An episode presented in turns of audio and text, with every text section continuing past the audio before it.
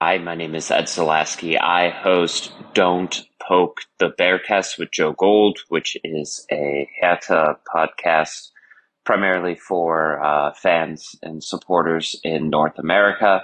I am a Hertha supporter from Cleveland, Ohio. I fell in love with the club first with FIFA 2000, just going around playing with random teams, and I found the you know the the really strong team from 2000 with Michael Preetz that did well in the Champions League, and then I studied at the University of Leipzig in 2008, 2009, and my then girlfriend, now wife, got me a Hertha shirt for Christmas, and just going to the Olympiastadion and experiencing match day, it solidified that love that continues to this day all the way in Cleveland, Ohio. And I'm just proud to be part of this worldwide Hertha community. Ha ho hey, Hertha BSC. Exil-Hertaner. Der Podcast für Hertha-Fans innerhalb und außerhalb Berlins.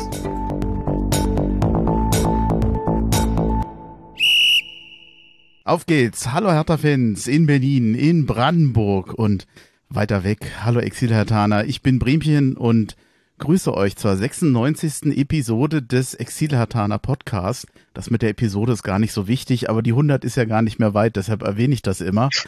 Ähm, ich brauche heute unbedingt seelischen Beistand, um dieses 3 zu 2 zu verarbeiten. Und dabei hilft mir hoffentlich der Lukas in Florida. Sei gegrüßt. Hallo, danke für die Einladung. Gerne. Ey, ich freue mich, dass das heute geklappt hat und ich muss mich nochmal bei dir bedanken. Wir haben ja viel noch abgestimmt gemacht und getestet auch dafür nochmal Dank. Das sieht ja immer keiner, das kriegt ja immer keiner mit bei so einem ja, Podcast. Ähm, Ach, gerne. Danke dir für den Aufwand. Gerne. Wir haben vorhin, beziehungsweise das habe ich ja jetzt dann noch mit rein, werde ich da noch mit reinschneiden, den Ed Zaleski gehört, der den Poke the Bearcast macht. Dein Englisch ist einfach besser. Ähm, ich kann versuchen, es zu übersetzen, falls du sagst, ich mache das auch. Wer soll es machen von uns beiden? Ich Mach bin, du mal lieber. Okay, also der Ed, der ist so nett, der hat das aufgesprochen. Ich habe ja schon mal erzählt, dass ich ganz gerne diese Podcast-Crossover gemacht habe, aber das ist mit englischen Podcasts etwas schwieriger, weil erstens mein Englisch nicht gut genug ist und das Ganze hier ja auch ein deutscher Hertha-Podcast ist. Und ähm, ich habe dann vorgeschlagen oder ihm angefragt, ob er zumindest mal einen Gruß senden kann, eine Minute. Und deswegen hat er das gemacht. Das hat er natürlich auf Englisch gemacht. Er hat sich halt vorgestellt, denn er, also er, Ed Zaleski und der Joe Gold, die haben einen Podcast, Don't Poke the Bearcast.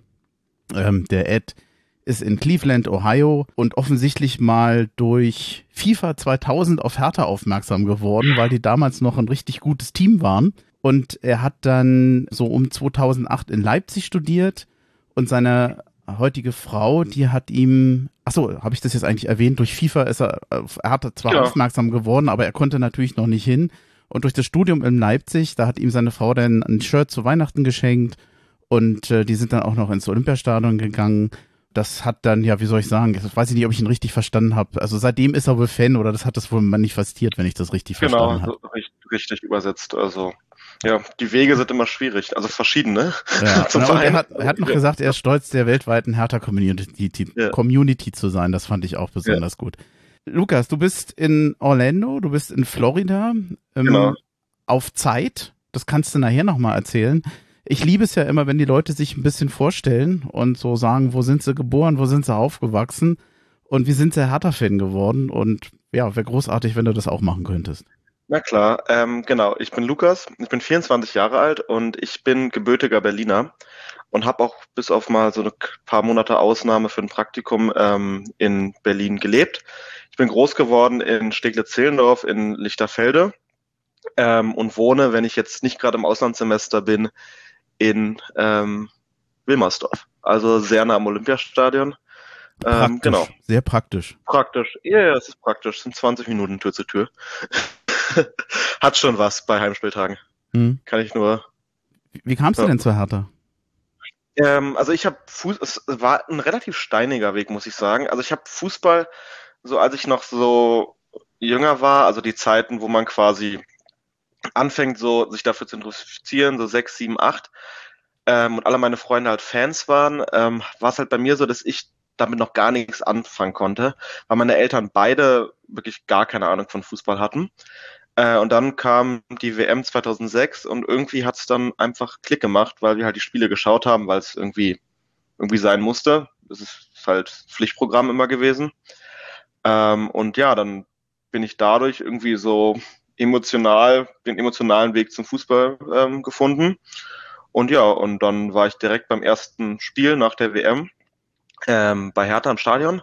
War ein 4 zu 0 gegen, gegen Hannover 96. Oh, Viel besser wurde es danach gefühlt auch nicht mehr. Äh, es war auch das erste ähm, Heimspiel von Patrick Ewert zum Beispiel, habe ich neulich mal äh, gelesen. Und ja, und irgendwie hat es mich dann verschlagen, habe mich in den Verein verliebt, bin auch dann im April, also das Spiel war im, im August und ich bin im April 2007, also quasi nicht mal äh, ein Jahr später, auch direkt Mitglied geworden und seitdem auch immer geblieben. Genau. Hm. Hattest du eine Dauerkarte, als wenn du in Berlin warst? Äh, ja, ich habe eine Dauerkarte seit 2010. Ähm, genau, also ich habe jetzt wirklich schon mit der Ausnahme dieser Corona-Saison äh, zwölf Jahre eine Dauerkarte äh, und sitze da mit meiner Mutter, die sich tatsächlich dann auch irgendwann in Hertha verliebt hat und dann ah, auch cool. mit mir Fan, Fan geworden ist. Äh, genau, und dann sitze ich seit, seit der ersten Zweitligasaison ähm, in, in der, im Oberring. Hm. 41-1. Das finde ich cool, dass genau, deine Mutter mitgeht. Ich, kann, ich habe noch nie gehört, ich kenne nicht viele, die mit Mutter hingehen. Aber ich mag's. Ja, es, es ist besonders. Meine Mutter hat, hat ich glaube, am Anfang ist sie so ein bisschen so, ja gut, da war ich halt zwölf, da kann ich nicht alleine ähm, zum Fußball gehen. Und sie ist dann einfach, hatte ich glaube ich, denke ich mal einfach, sie fand es glaube ich schon immer interessant so, weil sie fand es halt einfach eine gute Aktivität so zu machen. Ähm, aber ja, ich glaube, am Anfang ist sie wirklich dann mitgekommen, ähm, so als Aufpasserin, aber ich glaube, diese Zwe Zweitliga-Saison, die war ja unglaublich erfolgreich, auch so vom Spielerischen. Mhm. Ist ja irgendwie auch, also da haben wir halt mal gewonnen. ähm, und ja, sie, sie hat dann, jetzt dann auch gefallen und sie ist dann auch kompletter Fan geworden und guckt die Spiele auch, wenn ich jetzt nicht da bin und geht jetzt auch immer teilweise sogar alleine hin, äh, beziehungsweise sind irgendwelche Leute mit und ja, die ist auch totaler Fan ist komplett mit dabei, ja. Hm. Die Frage. Mein Vater, das kann jetzt mal ja. gegen das Klischee, mein Vater hat gar keine Ahnung vom Fußball. Wirklich 0,0. Hast du denn selber also Fußball also, gespielt eigentlich?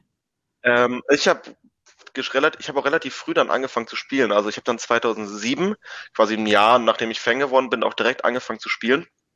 Erst beim SCC, das ist in Charlottenburg. Mhm. Ähm, und dann nach zwei Jahren bin ich zum BSV 92 gewechselt. Das ist ähm, in, in Wilmersdorf, also um die Ecke quasi. Ähm, das ist Stadion Wilmersdorf, werden wahrscheinlich einige kennen, wegen dem Eisstadion auch. Mhm.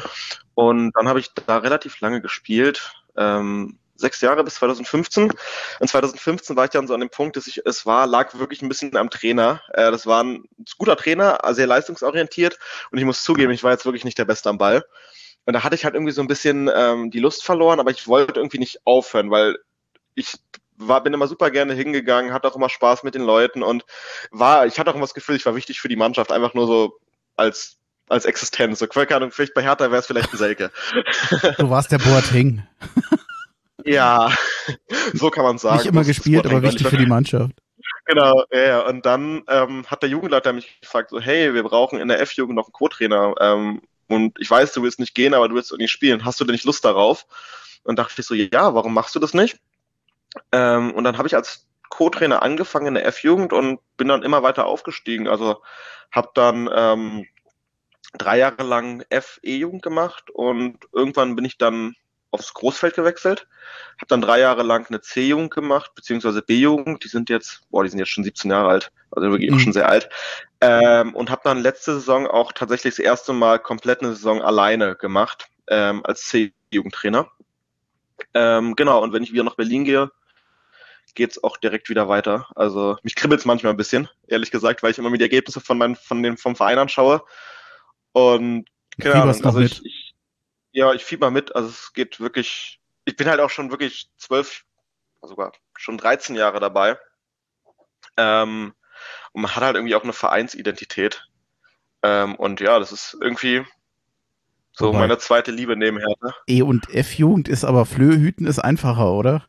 Muss auch erst mal lernen. Ja, äh, es ist ganz lustig, weil die F-Jugend damals, ähm, das war die C-Jugend, die ich, also die, als ich angefangen habe, die Mannschaft, habe ich jetzt als C-Jugend wieder übernommen. Und dann hast du den direkten Kontrast mit eigentlich, natürlich wechseln da auch vier Leute, aber da hast du so den Kern mit so fünf, sechs, sieben, acht Leuten, die natürlich genau die gleichen sind. Du äh, ja richtig mit, wie die groß werden. Ja, das wächst einem ja auch, die wachsen einem auch ans Herz, oder? Ja, also da fühle ich mich auch mit, mit, mit 24 Jahren irgendwie auch schon ein bisschen alt, muss ich zugeben. Nee, Wenn dann auf all, yeah. Ich da sagen? ja. Nee, genau, nee, aber das ist so neben, neben Hertha eine wichtige Sache, mhm. ähm, die ich gerne mache. Und das, es gibt einem einfach viel. Ich denke, jeder Fußballtrainer ähm, kann das auch bestätigen. Das ist einfach auch manchmal ganz guter Abstand zu Hertha ist, weil es halt Fußball ist, aber auf eine andere Art und Weise. Glaube ich, ja.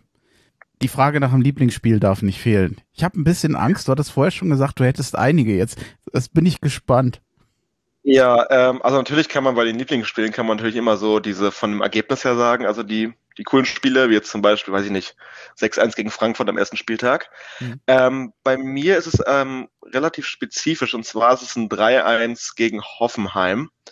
Ähm, ich weiß nicht, ob dir jetzt direkt was in den Kopf schießt. Hast du eine ja, Idee? Ich sehe einen äh, Raphael aufs Tor stürmen, stürmen ganz genau. zum Schluss wahrscheinlich. Ist es das? Genau, genau richtig. Äh, das war 2012, war die Ausgangssituation Köln musste verlieren, aber die hat gegen Bayern gespielt, also war schon relativ früh klar, glaube ich, auch im Spiel, dass die äh, nicht gewinnen werden. Du musst ausnahmsweise mal für Bayern sein. Und Hertha traf damals mit, ähm, mit dem neuen Trainer Otto Rehagel, äh, äh, mit dem neueren Trainer, sagen wir es mal so, auf den alten Trainer, der uns in der Winterpause verlassen hatte, Markus Babbel. Und Hertha musste gewinnen und es war eigentlich auch relativ wenig Hoffnung da, aber ist dann auch in der ersten Halbzeit 2-0 in Führung gegangen, schon relativ früh. Ich glaube, es zweimal Ben Hatira, und da hat noch der Wine Bubble von Hoffenheim auch eine rote Karte bekommen in der Nachspielzeit der ersten Halbzeit. Und ja, sah dann auch alles ganz gut aus. Dann hat Hoffenheim aber, ich glaube, kurz vor Ende den Anschlusstreffer gemacht und dann gab es halt diese legendäre Situation. Ecke ähm, für Hoffenheim, für Hoffenheim Torwart mit vorne. Ähm, und weil nicht jeder, der gespielt hat, weiß ja, wie es als Verteidiger bei einer Ecke ist. Pure Chaos, kann alles passieren. Jeder Schritt kann irgendwie schief gehen. Also eine Ecke ist wirklich immer gewürfelt. Ähm, genau, Ball wird vom Hertana rausgeköpft. Der eine Hoffenheimer am Strafraum kriegt den Ball nicht unter Kontrolle. Raphael übernimmt und läuft gefühlt, in Erinnerung von mir sind es irgendwie fünf Minuten, ähm, auf das leere Tor zu. Gibt es auch ein wunderschönes YouTube-Video, das kennst ja. du wahrscheinlich auch. Äh, muss einfach mal das Spiel googeln, äh, wenn man das sehen will. Und war einfach so unendlich, unendliche Freude dann Situation, weil das so lange angehalten hat. Und ja, es war irgendwie auch so, auch wenn es im Nachhinein dann nicht geklappt hat mit der Relegation, mit dem Klassenhalt war das damals irgendwie, fand ich, hat mich damals irgendwie total mitgenommen und, und beeindruckt. Und das ist immer noch, wenn ich daran denke, kriege ich immer noch so eine Gänsehaut. Hm, vielleicht, vielleicht, äh, genau. Ich weiß nicht, ob das so klar herauskam. Im Prinzip Hertha musste dieses Spiel gewinnen, um noch wenigstens in die Relegation zu kommen. Genau, Hätte ja. Hoffenheim mit dieser Ecke das 2 zu 2 gemacht, wäre Hertha direkt abgestiegen. Und so hatte man zumindest noch die Hoffnung, wenigstens über die Relegation sich zu retten, was ja jetzt diesen Sommer tatsächlich geklappt hatte.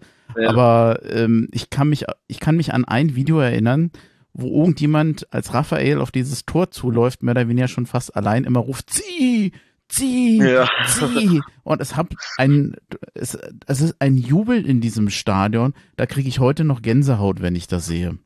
Weil ja. wirklich alles völlig ausrastet ohne Ende, weil war, da war klar, sie haben die Relegation geschafft. Und das siehst du auch. Also bei diesem Kameraschwenk, du siehst Leute völlig aus dem Häuschen und. Totale Ekstase betreibt. Ja, aber wirklich. So sah es aber auch wirklich aus. Ja.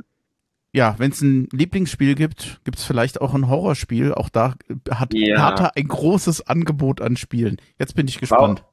Ja, das war auf jeden Fall deutlich einfacher zu finden als das Lieblingsspiel. Also da gibt es auf jeden Fall mehr Auswahl. äh, ja. das, das Horrorspiel ist wahrscheinlich auch ein bisschen Mainstream, weil es ist, da ist zwei Spiele später oder ein Spiel später ähm, das Relegationsspiel gegen, mhm. ähm, gegen Düsseldorf. Ich glaube, inhaltlich muss ich gar nicht dazu viel zu sagen. Ähm, da wird wahrscheinlich jedem Hertaner oder jeder Hertanerin ähm, also eigentlich müsste der, das der, jeder Hertha-Fan kennen. Ich kann ja, mir das nicht vorstellen. Kalte, der kalte Schauer dem Rücken runterlaufen. Ähm, ja, der Spiel, positiv besetzte Plattsturm war das. Der positiv besetzte Plattsturm, ja. Ähm, das Schlimme an dem Spiel fand ich war jetzt gar nicht unbedingt, dass wir dann abgestiegen waren. Ich fand das Schlimme war so, das Spiel war ja eigentlich nicht vorbei am Ende nach dem Abpfiff, also nach dem offiziellen Abpfiff. War das Spiel ja, da gibt's ja aus Düsseldorfer Sicht gab es ja anscheinend zwei Abpfiffe.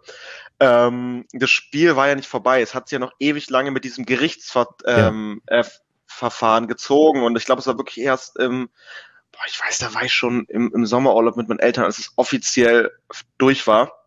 Und das fand ich damals so schlimm, weil man hat sich dann irgendwelche Live-Ticker von Gerichtsverhandlungen angeschaut und es, du hattest einfach nicht die Gewissheit. Also wären wir jetzt im, im Mai abgestiegen, dann wäre man halt natürlich ein paar Tage traurig gewesen und es wäre nervig gewesen, aber wäre es halt so, hättest es halt abgeschlossen gehabt. Und das fand ich bei der Sache so schlimm, dass es halt quasi gar nicht, ähm, gar nicht aufgehört hat.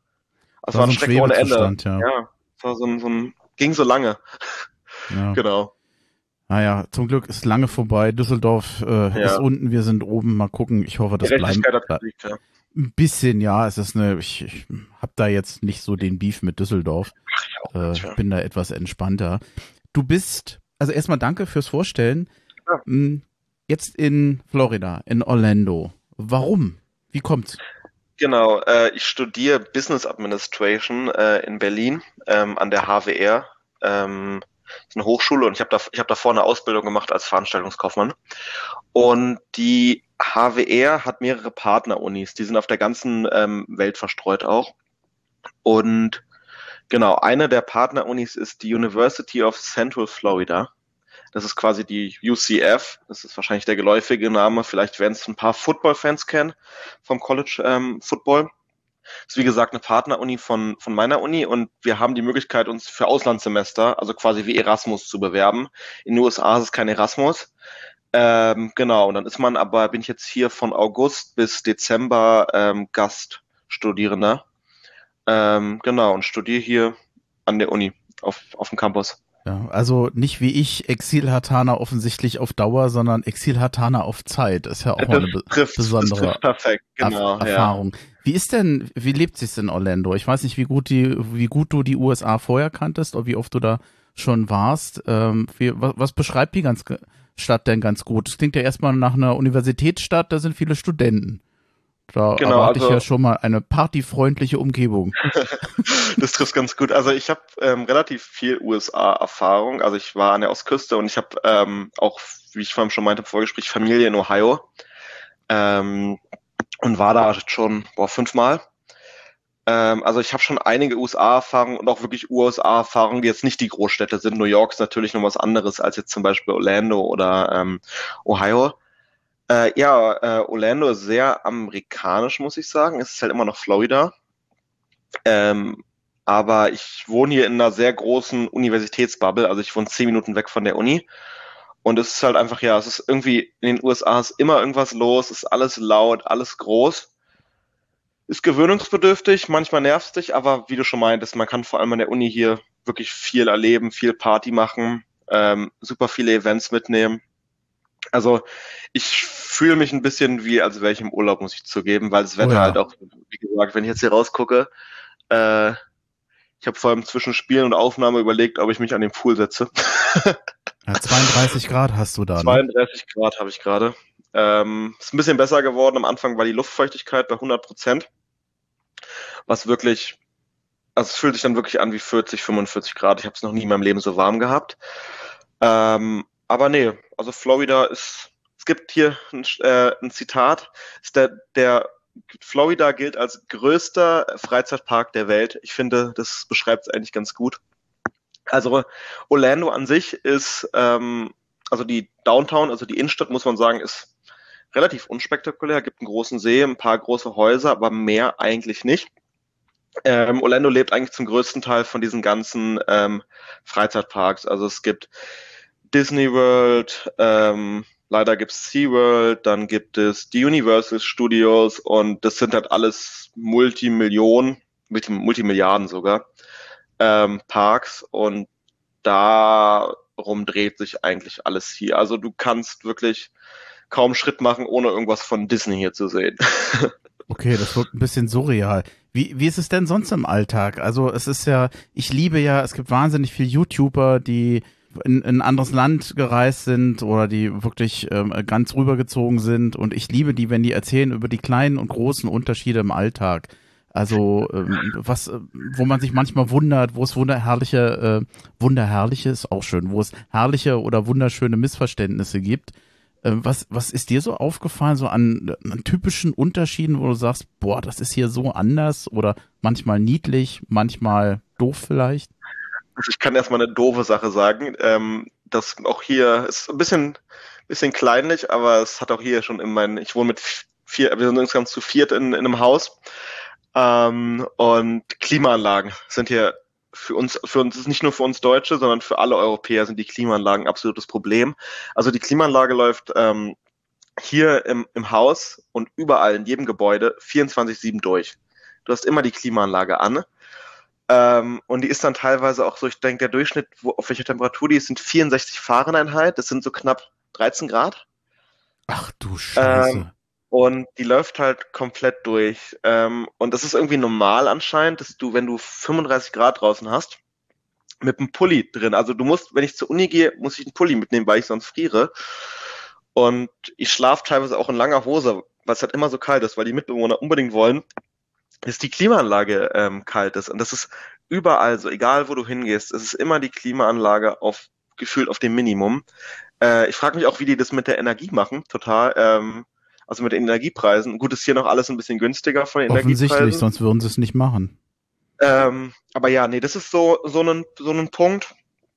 Ähm, ich habe mich ein bisschen mit schon dran gewöhnt. Ich war auch die ersten paar Wochen, war ich auch regelmäßig krank wegen der Klimaanlage, weil ich so eine, weiß nicht, man kennt es ja irgendwie auch aus dem Urlaub oder aus dem Flugzeug.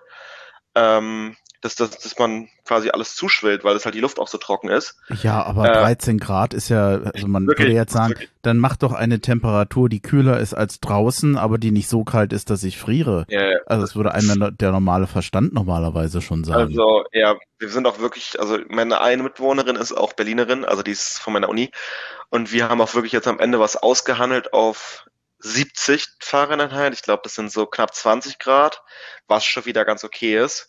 Aber das Problem ist wirklich das mit der trockenen Luft. Also es geht gar nicht nur darum, um die Temperatur, sondern auch das, die, die Zirkulation. Ähm, genau. Ja, was dann noch eine Sache ist, die unglaublich nervig ist, finde ich, aber das ist generell ein amerikanisches Ding. Ähm, so Autos. Du brauchst eigentlich hm. ein Auto, um irgendwie bestehen zu können. Also ist es eigentlich alles auf, auf Autos ausgelegt. Ähm, ich habe, also von den Austauschstudios hat hier keiner ein Auto. Wir müssen also immer Uber, also Taxi fahren weil man sich sonst einfach gar nicht fortbewegen kann. Zur Uni gibt's einen Bus. Der Bus kommt jede Stunde. Ähm, und dann fällt er auch noch regelmäßig aus. Also man muss ständig irgendwie einen Uber nehmen oder sich von irgendeinem amerikanischen Bekannten fahren lassen.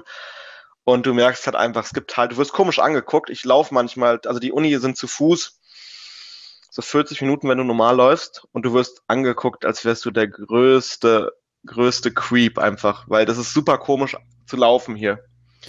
Das, also das ist, ja. das ist wirklich, es ist wirklich, ja, es nervt mich auch einfach. Ich habe mich jetzt schon abgefunden und schon ein bisschen dran gewöhnt so. Ähm, aber das ist so eine Sache, wo ich mir immer denke, oh Mann. Du bildest mir gerade eine wunderschöne Brücke, zwei Hertha-Fans zu grüßen, die in den USA sind, nämlich den Yannick in New Jersey und den Marcel in Orlando.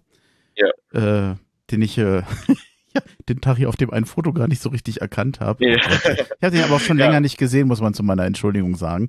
Und ich kann mich erinnern, in der Folge mit den beiden, dass die gesagt hatten, dass es man schon fast komisch angeht. Die sind teilweise von der Polizei angesprochen worden, weil sie irgendwo spazieren gegangen sind und sie wurden dann gefragt, ob alles in Ordnung ist, weil ja. sie spazieren gegangen sind. Das weiß ich nicht, das ist schrill und ich glaube, das, ich vermute mal, das dürfte fürs Fahrradfahren wahrscheinlich ähnlich sein, oder? Ähm, fürs Fahrradfahren ist auch komisch, weil es gibt ja keinen Fahrradweg und du kannst nicht auf dem also du kannst auf dem Bürgersteig fahren, ist sogar erlaubt. Ich glaube, da gibt's einfach, ich glaube einfach, es gibt dafür einfach gar keine Regeln. Es ist gar nicht so weit, dass jemand Fahrrad fährt. Es ist ein bisschen wegen dem, wegen dem Campus, es ist ein bisschen verbreiteter. Mhm. mit dem Fahrradfahren, aber es machen auch, glaube ich, wirklich nur Leute auf dem Campus. Also man kann kostenlose Fahrräder von der Uni leihen, ist echt ganz cool. Ähm, aber die Leute nutzen es, glaube ich, wirklich nur, um dann auf dem, ähm, auf dem Campus hin und her zu fahren. Ähm, genau. Und ja, das mit dem, mit dem Ansprechen, das habe ich auch schon ein paar Mal gehört, das haben auch schon ein paar Leute erzählt, dass sie quasi, dass irgendwelche, jetzt nicht irgendwelche komischen Leute, sondern irgendwie eine Mutter mit Kindern angehalten hat und gefragt hat, ob alles gut ist und ob sie irgendwie helfen können oder sowas, weil das halt wirklich einfach für die nicht, nicht normal ist irgendwie. Also zum Beispiel eine, sorry, eine Bekannte hm. hier hat auch, die ist aus Schweden und die hat eine Mitbewohnerin und die Mitbewohnerin ist eine Amerikanerin hat ein Auto. Und wir haben einen Supermarkt, der ist wirklich einmal über die Straße, das sind so Tür zu Tür maximal fünf Minuten. Und die Mitbewohnerin meinte, ja, ähm, ich kann nicht gerne mal zum Supermarkt fahren. Ähm, gar kein Problem. Und sie dachte halt, ja, okay, dann fährt man halt zum nächsten Walmart, der irgendwie so mit dem Auto fünf Minuten weg ist, also Fuß ja. zu weit. Ähm, und dann ist sie halt einkaufen gegangen, hier gegenüber beim Supermarkt. Und dann war die Mitbewohnerin echt so verwundert und ein bisschen, fast sogar ein bisschen, hat sich so ein bisschen angegriffen gefühlt. Ja, warum hast du mich denn nicht gefragt? Und es ist halt wirklich nur, ich hätte dich fahren können und es ist halt wirklich nur einmal auf der anderen Straßenseite. Und das ist so, also in Deutschland würde, das würdest du dafür zu Recht total angemacht werden, wenn du so, so Strecken von so 200 Metern mit dem Auto fährst, oder? Also das ist. Ja, also ich, ich kann da nicht folgen. Also ich muss zugeben, wenn man, wenn man in ein anderes Land fährt, ich bin ja immer so ein bisschen der Meinung, man muss sich auf das Land einlassen. Total, ja. Äh, also gerade wegen der Unterschiede, weil es wäre ja irgendwie langweilig, wenn ich ins Ausland fahre und ich will eigentlich immer nur ein zweites Deutschland haben. Dann kann ich mich ja fragen, warum willst du denn überhaupt woanders hin? Würdest, könntest du dir denn vorstellen, grundsätzlich in den USA zu leben? Oder ähm, ist der meinst, wahrscheinlich ist der Gedanke bei dir gar nicht da. Ich meine, ich weiß, du gehst zurück, aber hat dich das neugierig gemacht auf mehr oder war das eben schön da zu sein und du weißt, das war eben nur eine Episode? Ähm, also ich muss echt sagen, ich habe, also ich habe ehrlich gesagt noch, ich habe schon mal drüber nachgedacht tatsächlich. Also nur so im, im, so im Kopf einfach den Gedanken. Ich weiß nicht, dass irgendwie konkret irgendwas war. Ich habe mal drüber nachgedacht und ich muss echt zugeben, dass ich das mir gar nicht vorstellen könnte. Also vor allem jetzt nicht hier in dem Bereich. Also ich mag sie gerne und ich finde sie auch schön zum Teil. Vor allem Florida hat auch echt schöne Landschaften, weil es auch ähm, es regnet, also im Sommer regnet es eigentlich jeden Tag abends kurz. Dadurch ist es auch unfassbar grün alles.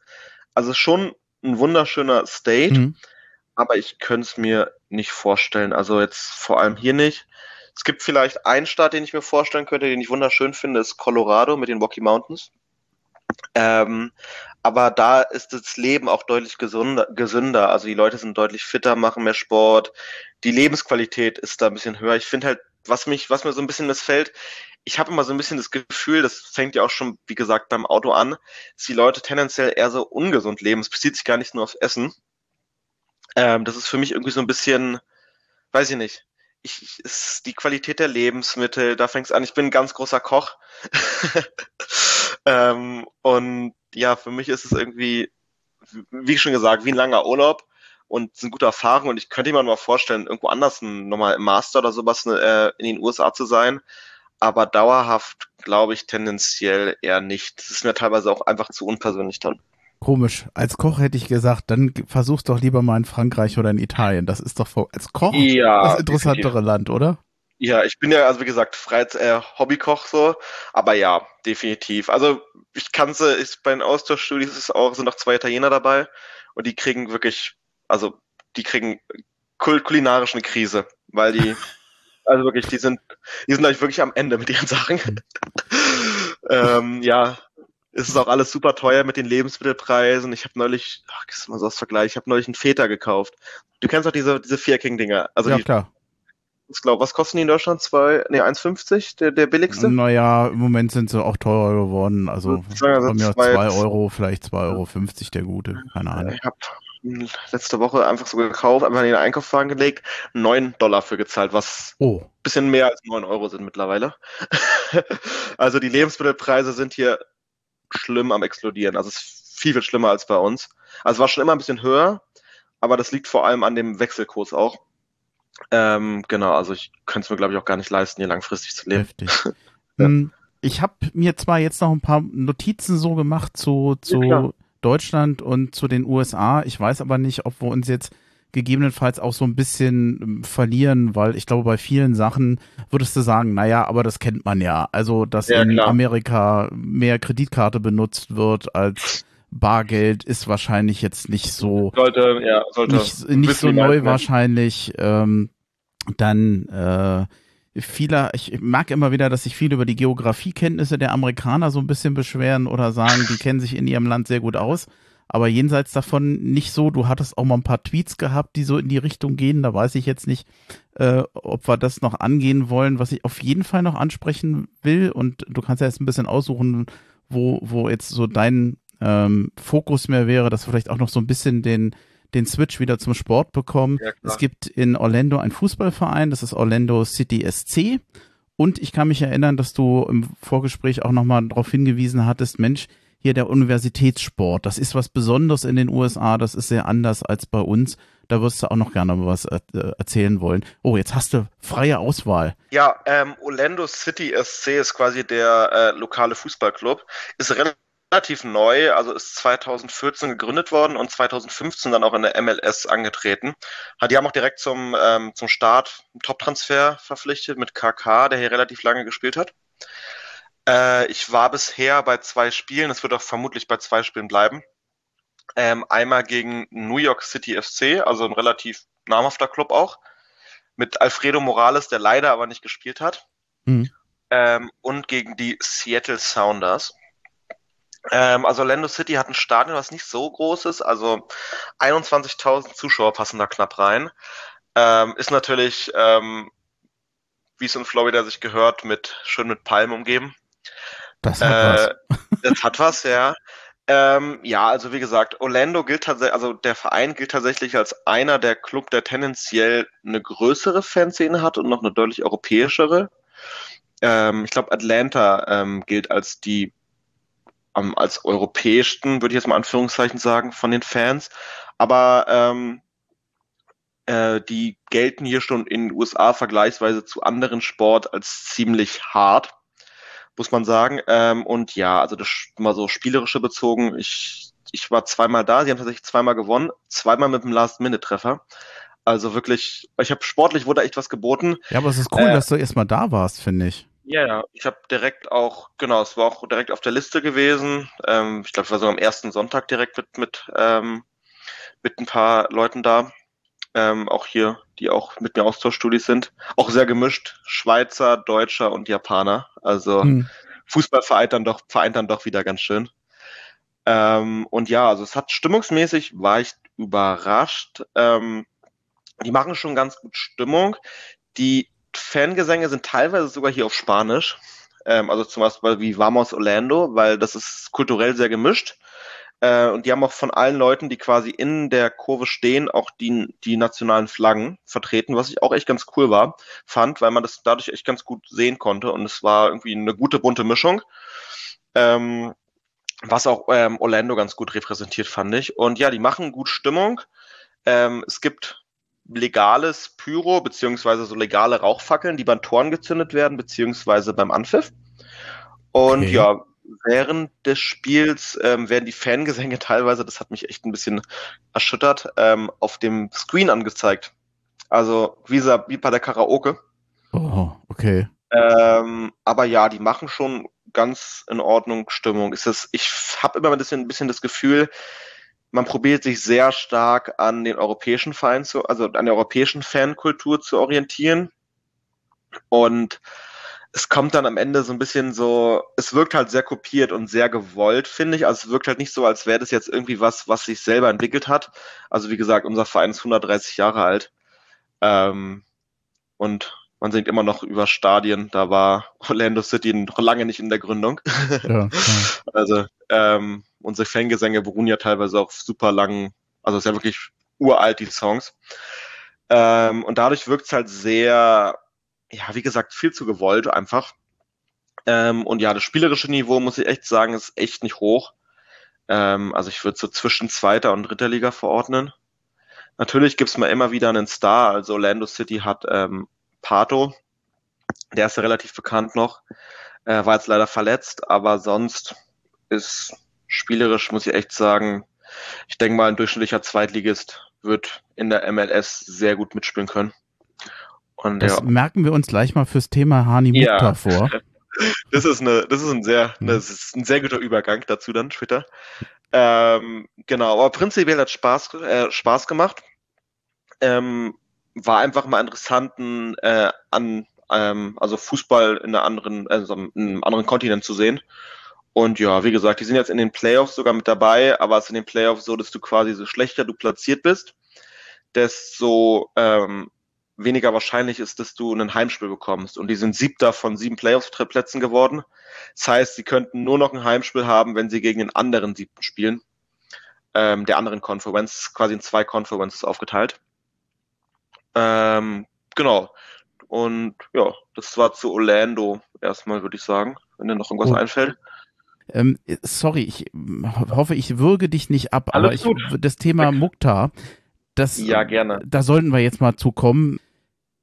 27 Jahre alt ist der. Er spielt in der Major League Soccer bei Nashville SC. Gesehen hast du den, glaube ich, noch nicht. Und Leider äh, nicht. Auch wahrscheinlich er nicht. ist äh, bester, bester Torschütze da geworden. Und es gibt einfach viele, die, die jetzt danach rufen und sagen, Mensch, bringt den doch zu Hertha. Ähm, Wo ich immer mir schon, schon denke, Leute, das ähm, muss ja auch Bundesliga-Niveau sein, wo die sind. Wie, wie siehst du das? Was, was hast du von ihm mitbekommen? Was hältst du denn davon? Du bist ja Ähm, zumindest näher dran. Also, wie gesagt, er ist ja sogar Torschützenkönig der ganzen ähm, Saison geworden in Amerika, als erster Deutscher überhaupt. Äh, muss man natürlich auch mal anerkennen. Also der ist Hm. hier schon, der ist hat auch als einer der wenigen Spieler hier, es gibt immer ähm, Ausna, also ich glaube, das heißt Designated Players, sind quasi Spieler, die ausgenommen und mehr Geld verdienen können, als quasi ist eigentlich gedeckelt, aber es, er ist quasi ein Starspieler. Ähm, ja, also wie ich schon meinte, das Niveau ist natürlich deutlich geringer. Ähm, aber trotzdem muss man, muss man erstmal 23 Tore schießen. Aber ich gehe da tendenziell mit dir mit. Also ich, ich habe jetzt hab ihn sogar einmal, einmal spielen sehen, ähm, quasi im Fernsehen. Er hat da sogar ein Tor geschossen. Ähm, aber also ich glaube nicht, dass er ähm, bei uns als, als Superstar wieder aufblühen würde. Also es wäre eine gute Ergänzung, aber ich glaube auch mehr als ein, als ein Joker wird es bei uns, glaube ich, auch nicht reichen. Dafür ist das Niveau der Liga hier einfach zu gering und man könnte es versuchen. Ich würde es nicht ausschließen, dass es klappt. Ähm, aber jetzt darauf zu verweisen, dass er quasi so viele Tore geschossen hat.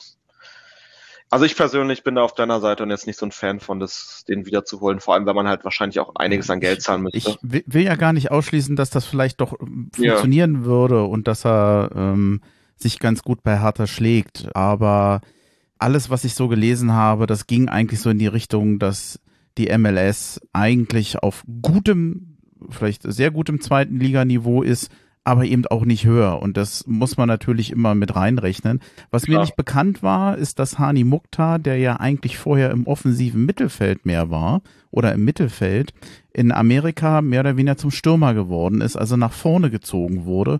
Und der ist seinem Trainer sehr dankbar dafür, weil er offensichtlich da echt zugelernt hat. Also äh, er hat, spielt ja vor allem auch an einer anderen Position, wie er das teilweise bei Hertha noch gemacht hat. Denn Stürmer war bei uns mit Sicherheit nicht. Nee, das, das hat mir auch mal, kann ich ganz schnell mal kurz sagen, äh, das hat mir auch mal jemand erzählt, dass die quasi teilweise die Starspieler, die teilweise auch einfach zentrale Mittelfeldspieler ähm, sind, schnell mal offensiv einsetzen, weil sie immer noch Durchschnitt besser im Durchschnitt sind als der normale MLS-Stürmer. Also vor allem die Stars aus dem Ausland. Ähm, und ja, also das fand ich ganz interessant zu hören, dass sie dann quasi einfach Spieler gegen ihre Position, also entgegen ihrer ähm, Position spielen lassen, weil sie denken, okay, wer, wenn er jetzt links, links außen haben wir irgendeinen Amerikaner, der gut spielen kann, dann machst du lieber Stürmer und machst da dann Tore, weil die Qualität halt einfach da ist. Ähm, ja. Ja, so, sozusagen als Stürmer hast du mehr Zählbares, da haben wir mehr, äh, einen Yeah. größeren Mehrwert davon, als wenn du im Mittelfeld Tore, bist. ja. Mhm. Das ist, nee, ja, wie gesagt, also nochmal zusammenfassend, ich lau, also ich würde ich würd mich freuen, wenn er zu uns kommen würde, wäre irgendwie auch eine nette Geschichte, aber ist jetzt, ich würde nicht drauf zwingend zuschlagen, vor allem würde ich keine, Ab also nicht keine hohe Ablöse zahlen.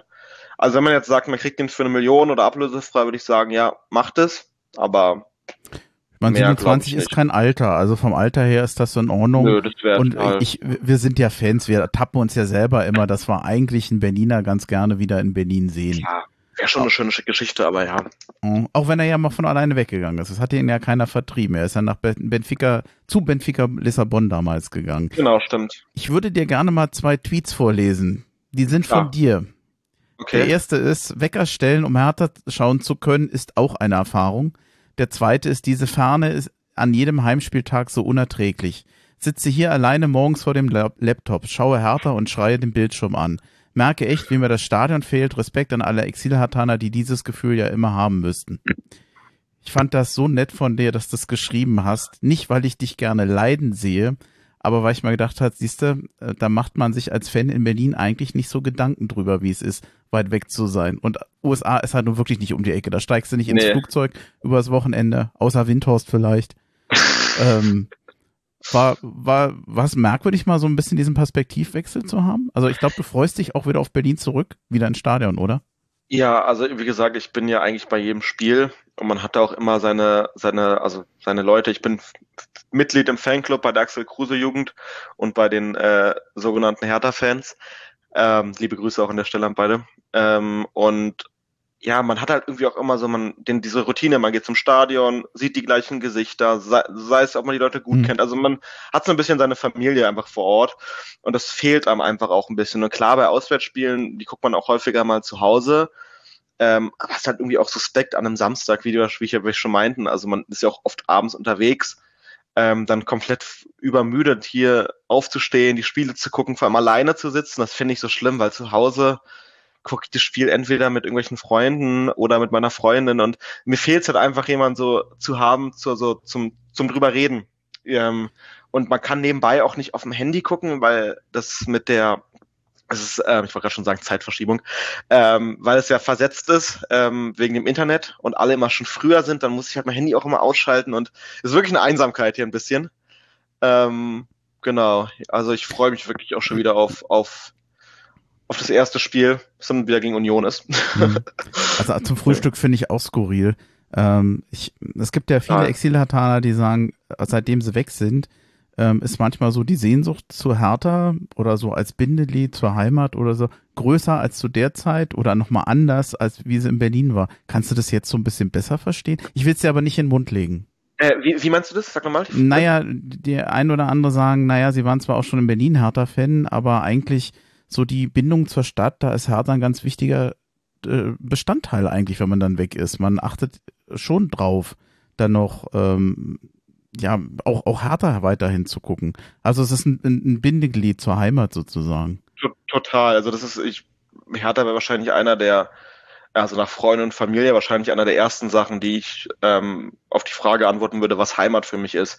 Es gehört mhm. einfach dazu. Ähm, wie gesagt, wenn man sich jetzt so sozialisiert und jetzt wie zum Beispiel der Ed aus Ohio kommt und das quasi nie nicht anders kennt, ähm, ist wahrscheinlich einfacher, aber für mich ist es halt so, ich kenne es halt so, dass ich halt jede, jede alle zwei Wochen zu Hertha gehe.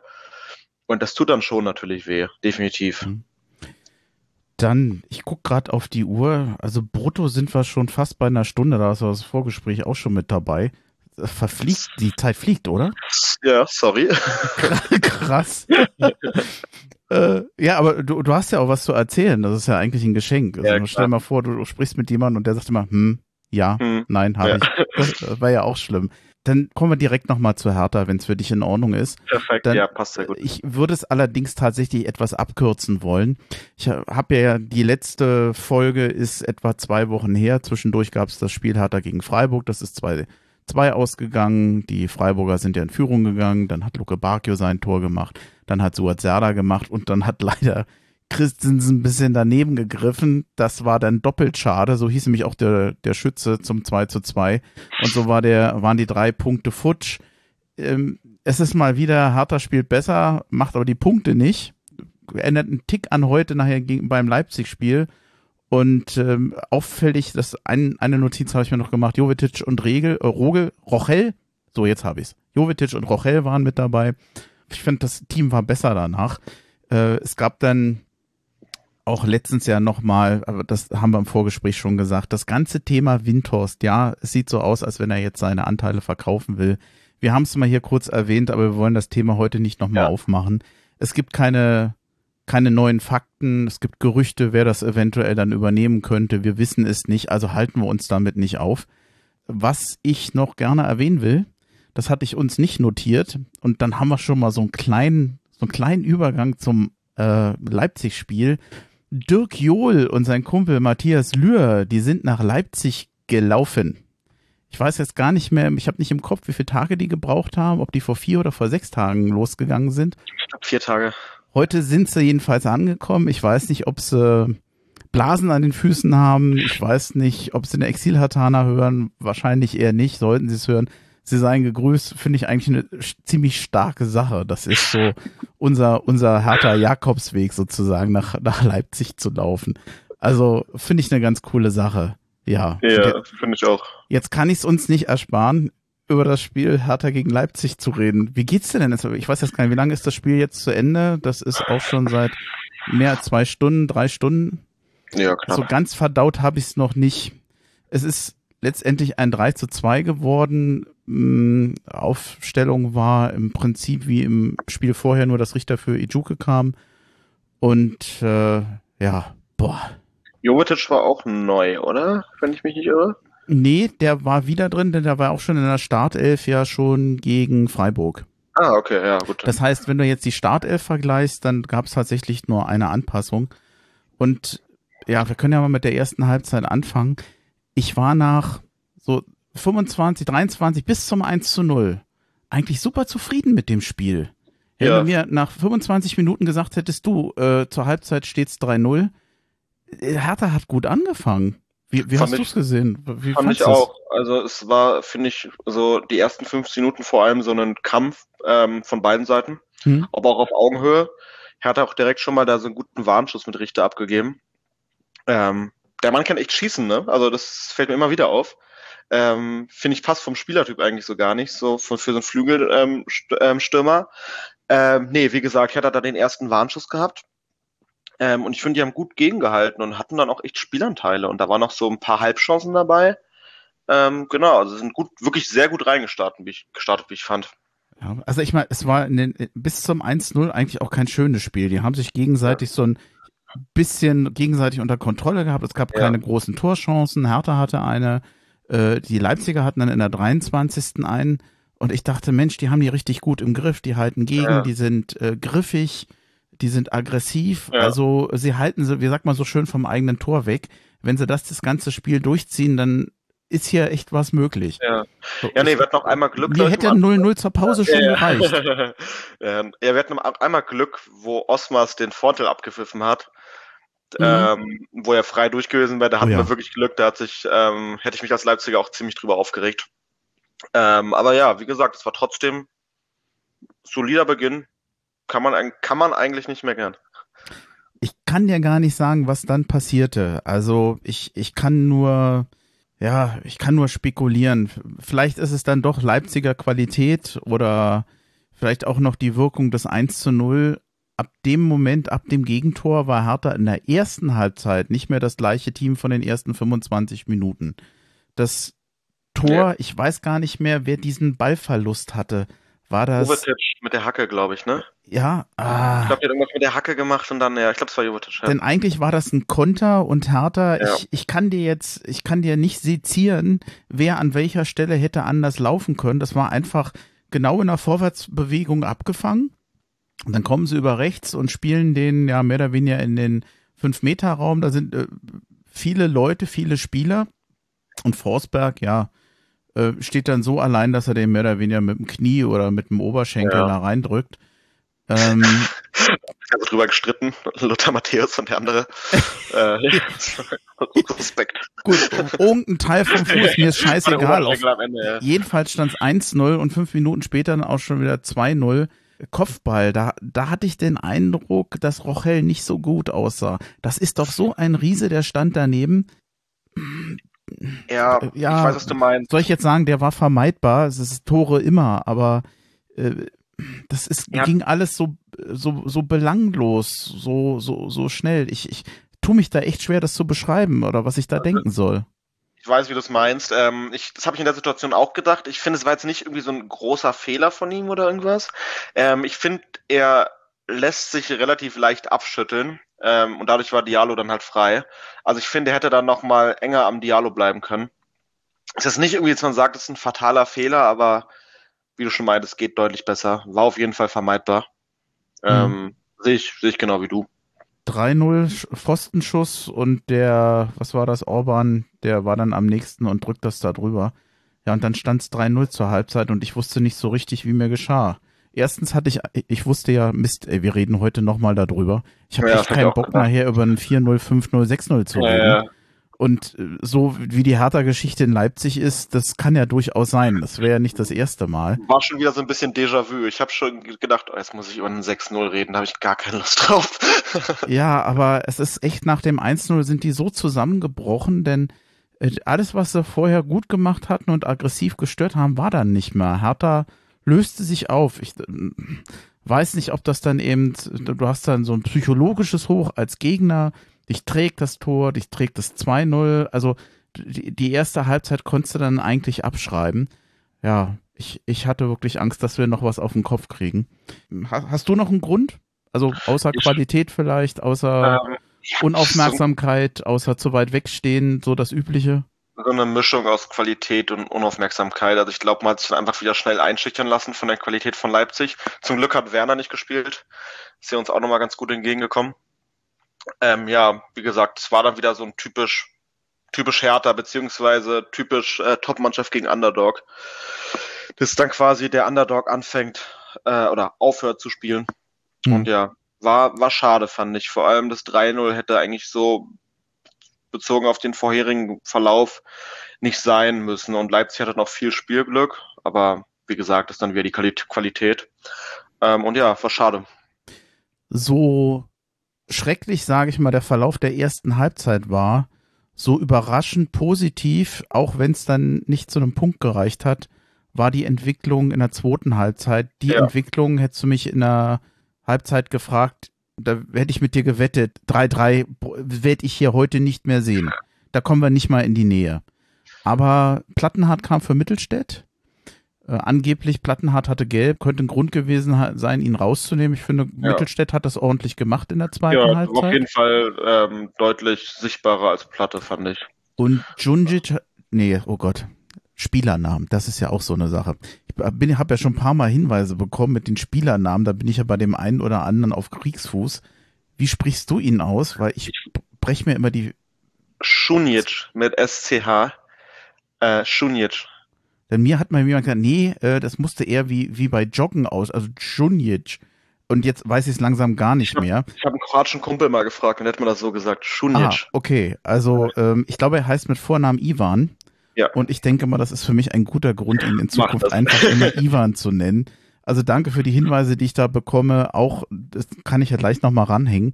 Äh, ich habe sehr oft Bözius gesagt. Und auch da ist es wohl so, dass es richtig ausgesprochen, richtig ausgesprochen Boetius heißt.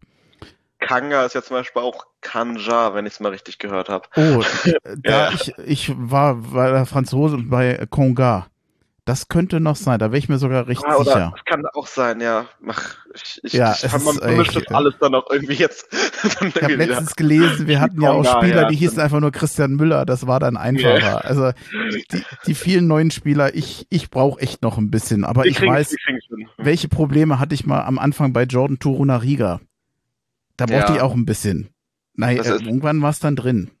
Aber diese J und J Laute, naja gut. Okay, Bakio, ja.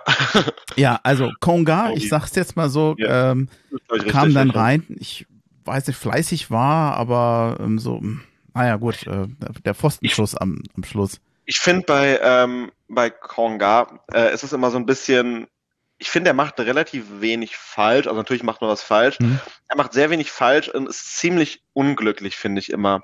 Also Weißt du? So mal der Pfostenschuss ist halt auch wieder so, der kann auch mal ja. einfach auf den Innenpfosten gehen oder auf dem Rücken von Torwart. So. Also ich finde, dem fehlt halt oft das Spielglück einfach. Also ich finde, ich habe es selten Momente, natürlich kommt es auch vor, wo ich denke, ja, das war jetzt nicht so gut. Ähm, weißt du, der ist einfach ein sehr unglücklicher Spieler. Also, wenn du weißt, was ich meine, ne? Ja, na, er hätte, also ich habe jetzt nur, ich habe uns ein, zwei, ein paar Situationen aufgeschrieben, ja. aber in diesem Spiel in der zweiten Halbzeit ich hätte noch viel mehr aufschreiben können. Ich habe nicht alles genommen. Ja. Äh, das Abseitstor der, der Leipziger zum Beispiel habe ich gar nicht aufgeschrieben. Ähm, zunächst mal finde ich, kam Hertha nicht nur, also ausgewechselt, wirklich im wahrsten Sinne des Wortes ausgewechselt aus der Halbzeit, nicht nur, weil zwei Spieler gegangen sind, sondern sie traten anders auf. Ich glaube, ich habe keine Ahnung, was Schwarz denen gesagt hat in der, in der Halbzeitpause. Der hat ja nachher noch so eine Gestik gehabt, so auf den Kopf gezeigt. Der musste gesagt, ich, ich vermute mal, der wird denen gesagt, pass auf, es ist immer noch nicht verloren. Ihr könnt euch immer noch wehren. Ihr könnt noch was machen. Wir, wir gehen jetzt nicht 6-0 unter. Jetzt machen wir was. Ich unterstelle, ich, ich tue jetzt mal so, ja. als wenn er das gesagt hat. Weil ich finde, so sind sie dann auch aufgetreten. Sie haben viel früher angegriffen, haben äh, früher vorne verteidigt. Sie haben eigentlich so gespielt, wie sie letztens gegen Freiburg gespielt haben. Und sie haben näher und ähm, giftiger verteidigt, wie sie es am Anfang der ersten Halbzeit gemacht haben. Und das hat ihnen unheimlich gut getan. Total. Freistoß für Luke Bacchio, da gab es mal von Konga einen richtig schönen Kopfball, 55. Minute. Hätte Ja. ich dem auch schon gewünscht, dass das ein Tor wird. Ähm, Ijuke kam dann nachher für Richter, das war nach 60 Minuten und dann hatten wir, ja, 62. und 64. Das war, das war geil. Äh, Elfmeter durch Luke Bacchio wegen Handspiel. Handspiel war, Mhm. glaube ich, eindeutig. Ja, das, da muss man nicht drüber diskutieren. Ich habe schon wieder gesehen, dass der VAR eingreift. Wäre typisch gewesen, aber nee, ähm, gibt's eigentlich nichts zu diskutieren. Zum Glück war das, das zu eindeutig, wobei nach Leverkusen, Ja, ja, das ist, das meinte ich. Also das ist sehr typisch gewesen, wenn es jetzt schon ja, wieder uns was ist schon gegeben, eindeutig. aber, ja. Und äh, was für ein geiles Tor durch Jovetic im Drehen. Ja, das war wirklich stark. Also bei Jovetic sieht man immer, ich habe immer so, wenn ich sehe, denke so Startelf, ähm, in Jovetic in der Startelf sehe, denke ich immer so, ja, okay, jetzt haben wir in der 30. Minute noch vier Wechsel, weil er so verletzungsanfähig ist, aber ich finde, du merkst bei dem schon immer, dass es wirklich eigentlich einer unserer talentiertesten Spieler ist, so vom, Talentiert ist gut, der, der einer der erfahrensten Spieler. Ich glaube, ja, ja, der, ich, ja, ich glaube der kann der alles. Wenn der nicht so oft verletzt wäre, äh, ist das eigentlich ein unheimlich perfekter Spieler, was der kann. Total. Der hat nicht ohne Grund bei, bei City mal gespielt. Äh, ich glaube, wenn er auch mit der, wenn er nicht so ein Verletzungspech in der Karriere gehabt hätte, hätte der, glaube ich, auch, würde der jetzt auch nicht, auch jetzt in dem Alter nicht bei Hertha spielen. Glaube ich Also nicht. es war ein, war ein wunderschöner Volley-Schuss aus der Drehung. Wow. Also ich muss mal gucken, dass ich den nochmal sehe am Wochenende. Ich habe es jetzt leider nur im Original gesehen. Nicht, Ja. nicht dann nochmal, den würde ich gerne nochmal sehen. Und plötzlich stand's ja 3 zu 2. 3 Es zu war 2, ja. Hertha, Hertha war dran. Es gab dann in der, ich, ich spring mal in die 80. Minute. Das war eigentlich eine Riesenchance für einen Kunku. Den habe ich schon drin gesehen, weil mir, mir war Ja. nachher klar dann, pass mal auf, es steht jetzt 3-2, jetzt passieren zwei Sachen. Entweder machen Ja. die das 4-2 oder wir machen den Ausgleich. Denn es ging ja offen hin und her. Das war ein hochunterhaltsames Spiel. Wenn es jetzt nicht so in Anführungsstrichen traurig ausgegangen wäre, mit dem, letztendlich mit dem Sieg für Leipzig, dann hätte ich gesagt, boah, was für ja, Top-Spiel, spannend bis ja. zum Schluss. Es ging hin und her. Und äh, wann, wann, wie oft haben wir das schon von Hertha gesehen in den letzten zwei, zwei Saisons davor? Also das ist ja so gesehen fast Luxus, dass wir sowas mal sehen können. Lu Luke Bacchio ist, nach, ist zurückgerannt und hatte noch den Fuß dazwischen. Ja. Wie geil Also, war das denn? Weltklasse, Weltklasse-Tat, muss ich echt sagen. wenn, wenn wir so über Spieler des Spiels, dann gehört für mich ein bisschen Luke Bacchio dazu, in Kombination, weil er, wie ich finde, wieder unheimlich dynamisch gespielt hat in den, in dem Spiel, vor allem natürlich auch in der zweiten Halbzeit. Er hat sein, er hat wieder sein Tor gemacht, er ist ja ein unheimlich sicherer Elfmeterschütze. Und allein diese Rettungstat, also für mich ist er deswegen mal so eine Art Spieler des Spiels, also auf jeden ich, Fall. ich, ich mit. Ganz, ganz toll, auch Jovetic. Da hatte ich gelesen, da war ich sehr erstaunt. Es gab die, die zwei Spieler auf dem Platz, also von beiden Teams, Ja, die am meisten die größte Laufstrecke hatten. ja. Abgesehen davon, dass Christensen ja für einen Torwart schon immer unheimlich viel Ja. läuft. Wahnsinns Kopfball, einmal mit dem Kopfball geklärt mal Ja, im Spiel. Hatte ich die, die, die Burchard-Flashbacks. Ja, aber besser, weil danach Ja, nicht zwei Tore fielen. Ähm, waren tatsächlich äh, Toussaint und Ja. äh, Jovetic. Das ich mit. Fand ich bemerkenswert. Großchance. Ijuke. Hm. Hätte auch ein War- Tor sein können, ne? Ja, war irgendwie komisch. Nimmt den Ball da relativ früh beim Mittelfeld mit. Und man sieht irgendwie schon beim Laufen, dass er den irgendwie nicht perfekt am Fuß hat, ne? Nee, nicht Äh, richtig ich war- kontrollieren können. Ich war überrascht, dass er den auch überhaupt noch aufs Tor. Ich dachte, okay, jetzt rollt er mit dem Ball in die Arme von Blaswig, ist der Torwart. Hm. Ähm, und hat dann sogar noch einen Schuss bekommen. War, ich fand der Lupfer war gar nicht so eine schlechte Idee. Ähm, ging immerhin aufs Tor, aber hätte mehr Kraft hinterbekommen müssen und dann wäre das eigentlich das 3-3 gewesen. Aber ja, wie gesagt, ähm, war jetzt irgendwie kein, kein Patzer von ihm, aber jetzt auch nicht wirklich gut. Hätte man mehr draus machen können und ich glaube, ein Dodi hätte den jetzt in dem Spiel auch gemacht. Ähm, schade, aber tja, ist manchmal so. Hab jetzt nicht mehr die Minute im Kopf. Ich äh, hatte es eben ja schon erwähnt. Leipzig hatte theoretisch noch das 4 zu 2 gemacht. Das Ja. ist, hat zum Glück aber nicht gegolten, weil es war berechtigterweise abgepfiffen worden wegen Abseits und äh, war auch nachvollziehbar im Abseits. Also konnte man gut sehen, dass das Abseits war. Und dann die vierte Minute in der Nachspielzeit. Wir haben es eben schon erwähnt, der, der Pfostentreffer.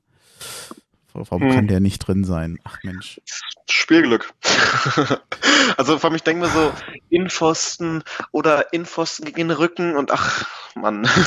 Weißt du, das ist gewesen. diese, diese späten Ausgleichstreffer, ich bin ja selber in Mainz gewesen, als dieser Ja. späte Ausgleich der Ach, Mainzer ja. kam.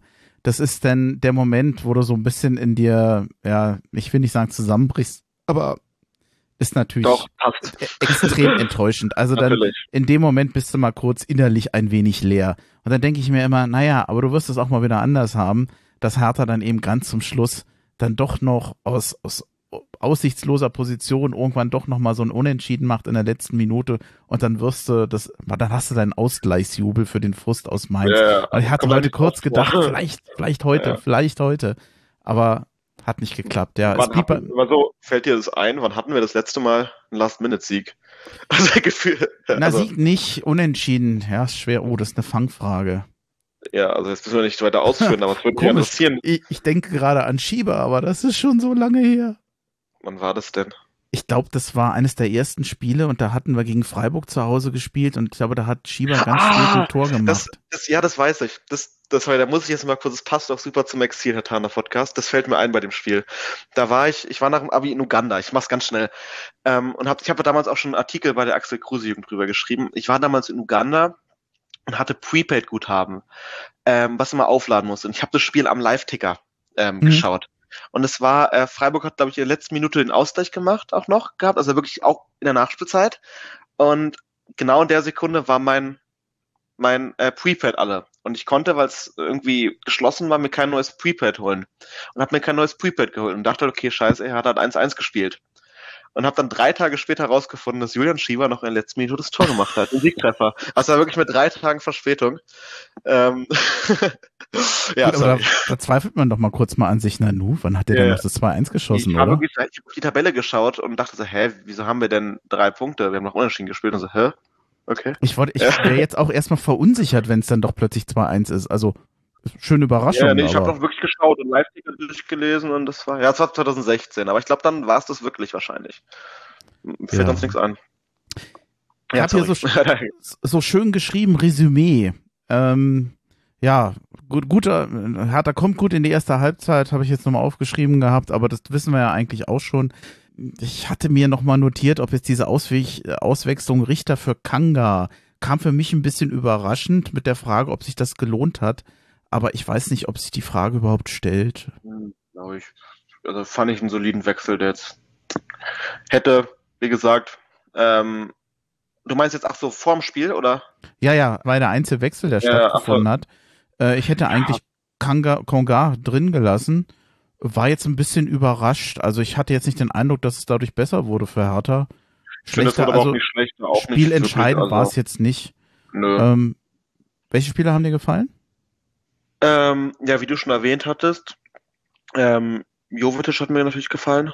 Dann Dodi würde ich jetzt auch Man of the Match tendenziell nennen. Also wäre jetzt so mein erster, ähm, mein erster Name. Ähm, mir gefällt generell, das ist jetzt nicht kein, wie gesagt, hat er auch diesen Anführungszeichen Fehler. Ähm, Rogel gefällt mir gut ähm, als neuer Spieler. Ähm, genau. Und sonst fand ich auch Toussaint im Mittelfeld, hat er ähm, gut gepresst, gut geackert. Ähm, genau. Ich fand Rochel heute nicht mehr ganz so souverän wie die Tage. Ja, So wie insgesamt, also nach der ersten Halbzeit habe ich überlegt, Mensch, wenn du jetzt so fragst nach, nach guten Spielern, das könnte heute schwer sein, weil sie sind recht homogen. Sie haben hom homogen ja. hat recht homogen gekämpft. In den ersten äh, 25 Minuten sind dann recht homogen untergegangen. Und äh, erst so in der zweiten Halbzeit äh, hat sich das dann noch so ein bisschen abgezeichnet. Ich denke, dass Christensen vor allem meines Erachtens fehlerfrei war. Ich Ja, habe jetzt nichts gesehen bei den Toren, die sind teilweise ja noch so unglücklich abgefälscht gewesen. Da konnte er meines Erachtens nichts für. Ich fand, dass Toussaint an diesem Tag, auch wenn er viel gelaufen ist, unauffälliger war als sonst. Da war überhaupt so im Mittelfeld mit, ich nenne ihn jetzt Ivan, den, der ist zu, zu Recht meines Erachtens ausgewechselt worden. Und äh, das war so ein bisschen schade, aber auch, auch ein Suat Serda ist für mich eher tendenziell ein bisschen untergetaucht. ja, denn ich kann ehrlich gesagt voll wenig, also kaum was zu ihm sagen, weil er wirklich Also ja, das, geblieben. Eher das, das defensive Mittelfeld oder Mittelfeld, das war, hat sich jetzt nicht so nach vorne gespielt, aber ja, es war, ja, ich, glaube, wir werden nachher am Ende über dieses Spiel nicht reden, weil jetzt der eine Spieler oder der andere Spieler gut oder besser war. Das Wesentliche wird letztendlich sein, dass sie Moral gezeigt hatten in der zweiten Halbzeit. Hm.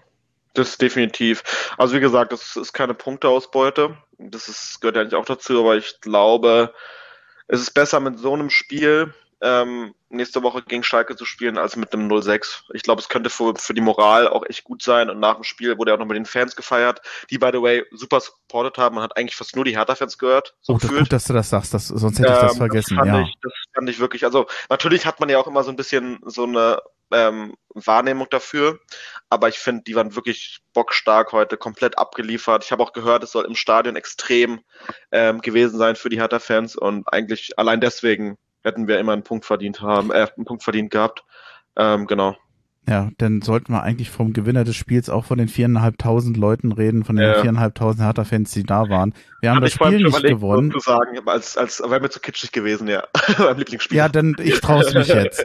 Ich hatte bei Twitter etwas gefunden, so hier, weil ja so dieses Stichwort Lage der Nation ist, weil ich auch nicht so richtig hin, wohin wusste mit meinen Gefühlen. Ja. Dieses, ich schwanke halt natürlich wieder zwischen, sie belohnen sich nicht wieder, sie haben in der zweiten Halbzeit Moral gezeigt. Äh, so kannst du auch mal verlieren, aber äh, ja, ich, ich weiß auch nicht so richtig, was ich denken soll. Und ich hatte dann bei Twitter gefunden, Ralf-TL, der hatte was geschrieben. Er hat es jetzt nicht so fein formuliert, aber emotional spricht er mich total damit an. Der hatte geschrieben, schade, schade, nie stand Hertha BSC so scheiße in der Tabelle und hat dabei derart überzeugt. Moraltop, Kampftop, Einsatztop. Ich finde das. Top, ja. Das trifft's gut, ja. Ist äh, recht einfach formuliert, aber es, es trifft's eigentlich ganz gut. Hm, acht Punkte auf Platz 14 gewesen vorher, jetzt acht Punkte auf Platz 15. Das wird sich auch durch die Spiele am Sonntag nicht mehr verändern, weil nee. die haben schon alle gespielt. Das war der zehnte von 34 Spieltagen. Hm. Man soll ja immer nicht so früh ein Resümee ziehen. Aber was denkst du? Also bist du, bist du auch so zwischen diesen beiden Parteien, die immer sagen, ich bin froh, dass sie so gut spielen und ich bin zufrieden. Und dann gibt's Leute, nee, ihr seid zu leicht zufrieden, die machen keine Punkte, so steigt man halt auch ab. Ja, das ist halt, ja, das ist halt genau der Punkt. Also ich, ich, ich ertappe mich auch immer, dass ich einfach gar nicht so eine richtige Meinung dazu habe, weil es gibt ja einen Prozess. Also dass sie, dass sie besser sind als die letzten beiden Saisons, kann man ja eigentlich gar nicht bestreiten. Da gibt es eigentlich keine zwei Meinungen, finde nee, ich. Das wäre merkwürdig, ähm, wenn man das behaupten würde.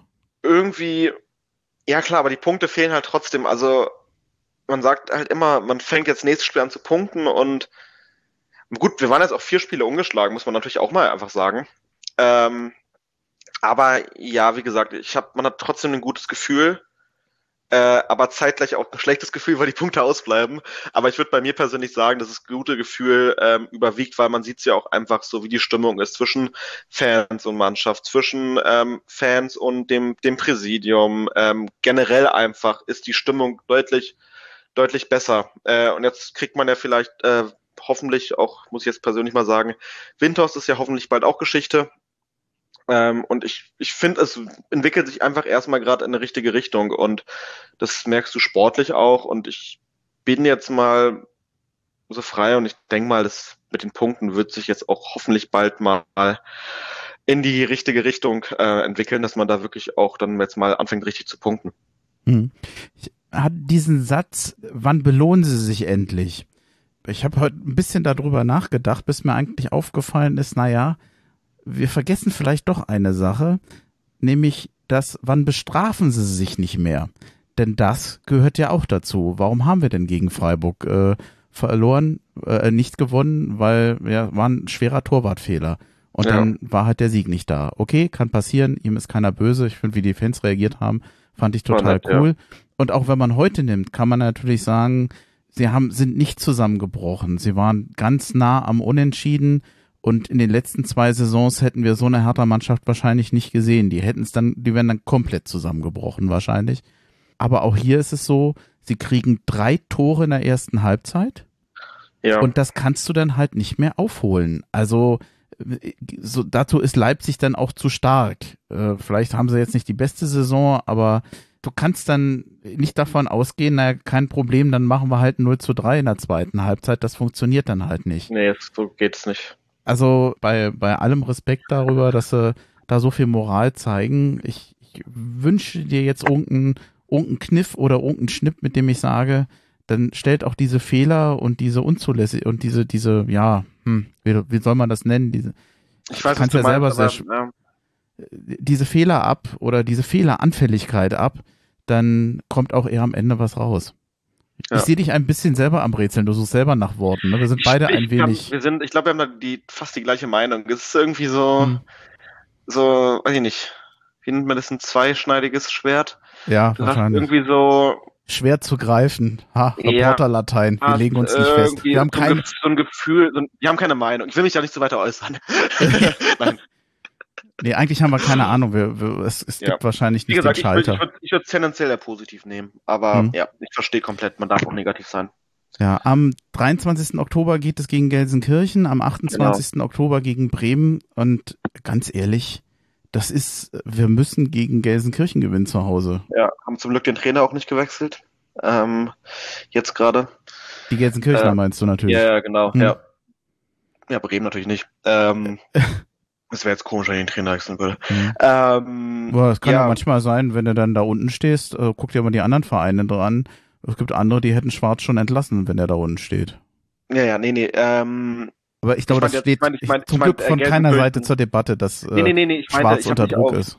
Ich hab mich auf Gelsenkirchen bezogen. Ja, ja, ja, Äh, die verstanden. quasi nicht Frank Kramer rausgeworfen haben.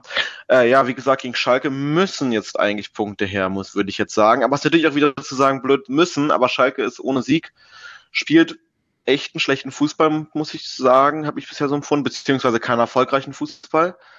Ähm, und ja, und gegen Bremen, die sind zwar in Form, aber ich glaube, es hat letzte Zeit auch ein bisschen nachgelassen, meine ich.